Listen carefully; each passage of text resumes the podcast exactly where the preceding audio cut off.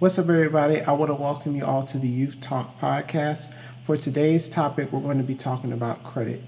This is part one of the credit talk. Part two will be available next week. In this part one, I will be talking about first off, what is credit, and then some of the problems that people run into when it comes to credit. Next week's um, part will be talking about how to maintain credit and how to build credit. So let's get into it. The definition of credit I will be giving you guys is from the website Investopedia. And how they define credit is they say credit is a contractual agreement in which borrowers receive something of value now and agrees to repay the lender at some date in the future, generally with interest. Credit also refers to accounting entry that either decrease assets or increase liabilities and equity on the company's balance sheet. So that's their definition of what credit is. Now, when it comes to credit, it's a very big deal in this country because good credit is anything in the 700s. That is considered good credit. Let me emphasize how important good credit is. Good credit can mean the difference between you getting that car, that house, and other things, and you not getting it at all, or you having to pay. Because when it comes to banks, they look for good credit. They look for the fact that you pay your bills on time, you're always checking your balances, you're always within your budget.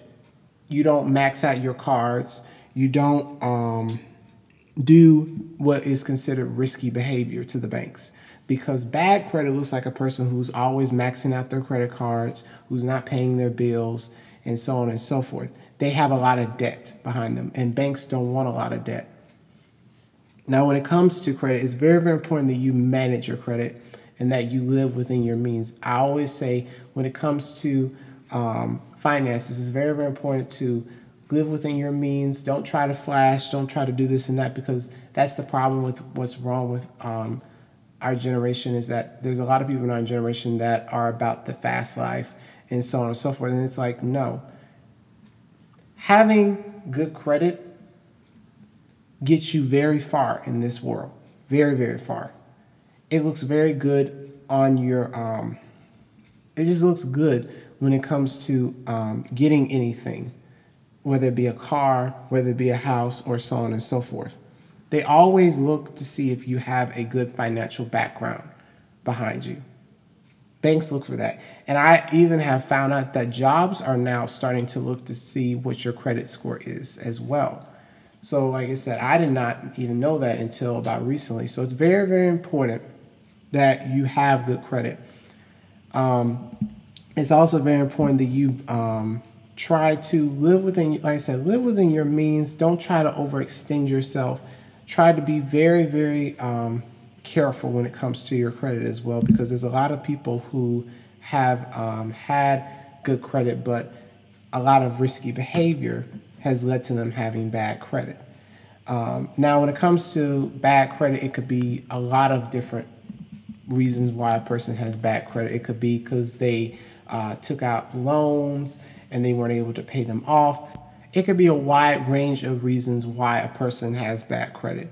So it's very, very important that you manage your credit well. So the other thing I want to talk about is credit cards themselves. Now, I remember when I turned 18, literally, the minute I turned 18, it was all these different credit card companies saying, oh, we want you, uh, oh, I want you to sign up for this one.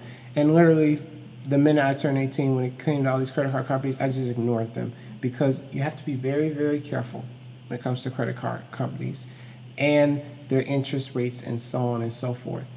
Be very mindful and be very careful because there's a lot of people, the minute they turn 18, they fall for the trap they get the credit card, they max out, and we see more and more and more problems.